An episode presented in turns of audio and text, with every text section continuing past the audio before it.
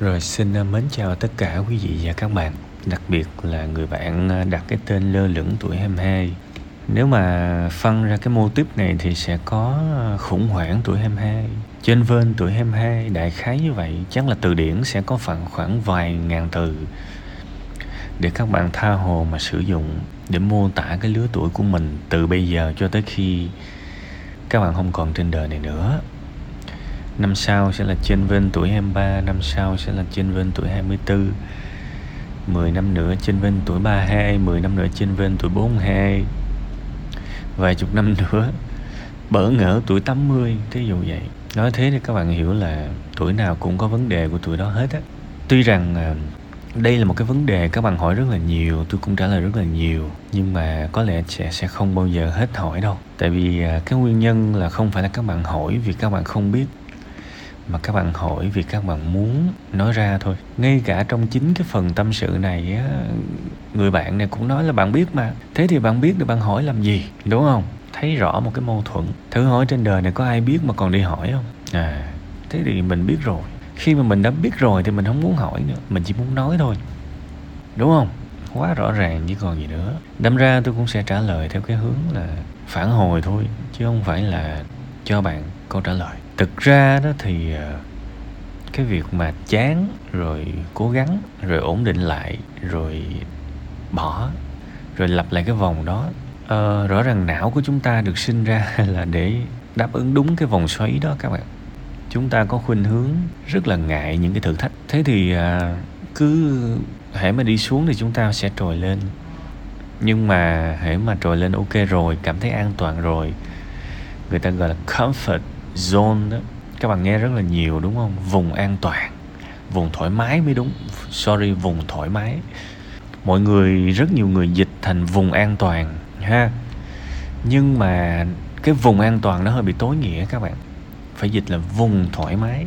Có nghĩa là chúng ta sẽ cố gắng cho đến một cái mức chúng ta thấy thoải mái, thì chúng ta không cố gắng nữa thế thì ờ, chúng ta nếu cảm thấy quá thoải mái, cố gắng làm gì, đúng không? Thực ra không phải như vậy. Câu trả lời vẫn là ở cái sự suy niệm thôi. Bản thân tôi tôi đã từng cố gắng khi tôi đói, tôi đã từng cố gắng khi tôi chán, tôi đã từng cố gắng khi tôi vui. Đương nhiên sẽ có nhiều người trong các bạn bảo là nếu mà các bạn thất vọng và thất bại như tôi đã từng, các bạn sẽ có động lực cố gắng. Nhưng mà thực ra tôi khẳng định với các bạn, nếu các bạn thất bại như tôi, các bạn sẽ trượt rất sâu vì tôi đã nhìn thấy rất nhiều người như vậy rồi. Nên đôi khi á, cái nghịch cảnh nó cũng hữu dụng với những người có một chút ý chí. Chứ mà với những người mà không có ý chí á, thì nghịch cảnh sẽ đưa họ vào đường cùng đưa họ vào cái sự đầu hàng nhiều hơn. Tại vì à, giống như đơn giản thôi các bạn. Có những người mặt hồ tĩnh lặng mà còn không chèo được con thuyền thì mưa giông bão thì chỉ có chết thôi chứ chèo bằng kiểu nào. Nhưng mà vẫn có cái tư duy kiểu là nghịch cảnh đến đi, để tôi mạnh mẽ hơn thì không có đâu. Vẫn là một cái ảo giác của các bạn thôi. Tôi cho rằng cái vùng comfort zone nó là cái vùng rất là tuyệt vời để các bạn thử thách chính mình. Tại vì à, đó là cái vùng nó thoải mái và nó an toàn nhất cho các bạn. Ra khỏi cái vùng đó các bạn không vùng vẫy được đâu. Nói thật, đừng nghĩ nghịch cảnh là nó sướng. Bây giờ các bạn ập một một cái món nợ to to lên đầu của các bạn là các bạn chết ngay. Nên đừng có ham nghịch cảnh. Một cái căn bệnh nào đó ập lên các bạn là các bạn toan.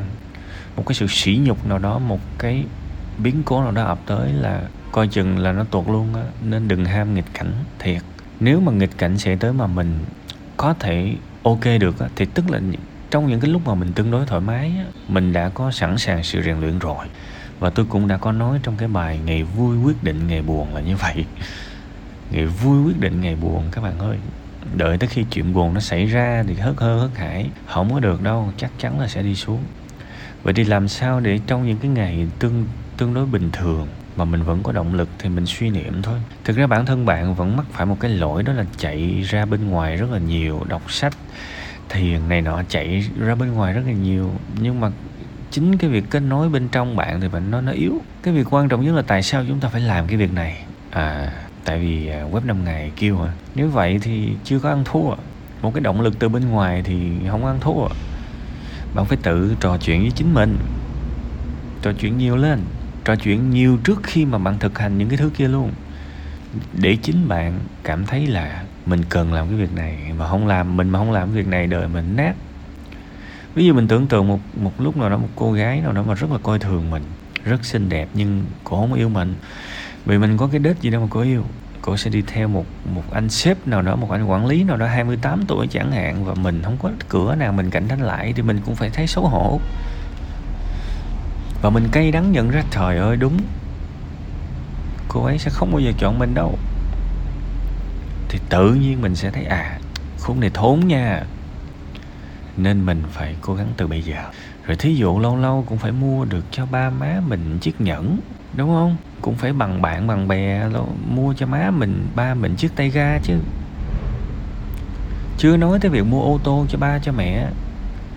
Tưởng tượng tới cái ngày mà, wow, mình có thể dắt ba má tới showroom mà mua một chiếc Airblade hay là mua một mua một chiếc SH nó vui không? Nó vui lắm. Thì cái đó cũng là một cái sung sướng mà tự bản thân mình xem là động lực. Rồi mình suy niệm coi, bây giờ em mấy tuổi, cũng chưa làm được gì cho đời mình thử, mình tự hỏi chính mình xem.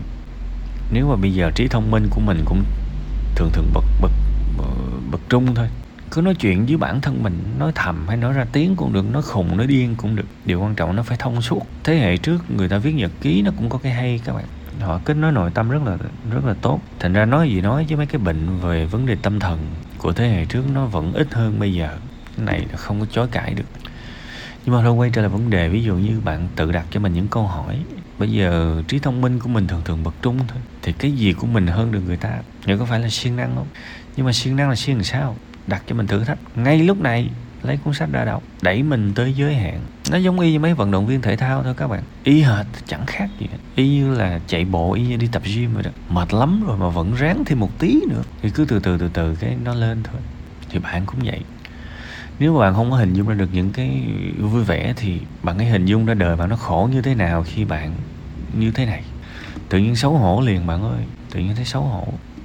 Và tôi hay nói với các bạn á, nếu mà các bạn chọn con đường thất bại thì thất bại tới các bạn ăn mừng đi, than cái gì?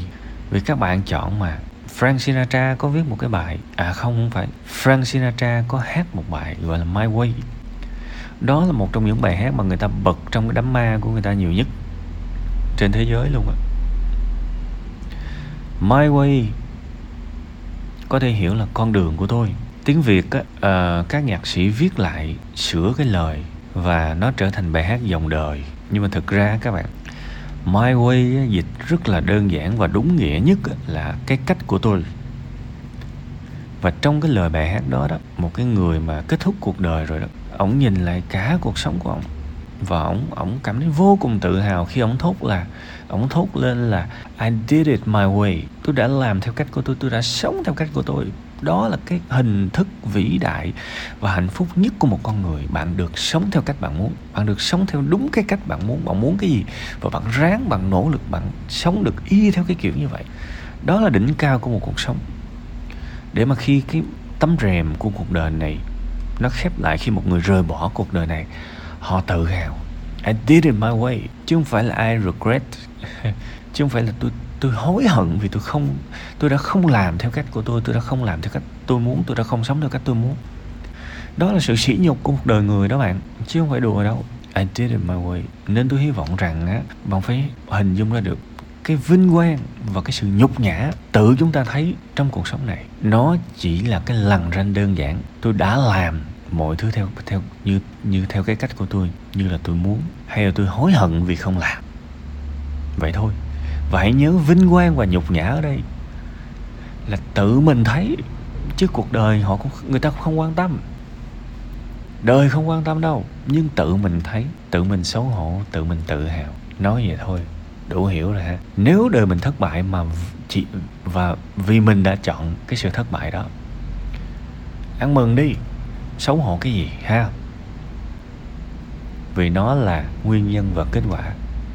Ngẫu nhiên không có đâu. Nó phải như thế vì mình đã chọn, mình đã tác động cho sự thất bại của mình mà. Hãy suy niệm nhiều hơn. Đào sâu, tận cùng của sự xấu hổ, tận cùng của niềm hân hoan, tự nhiên, hành vi bên ngoài nó sẽ đi theo cái đó. Cố lên ha.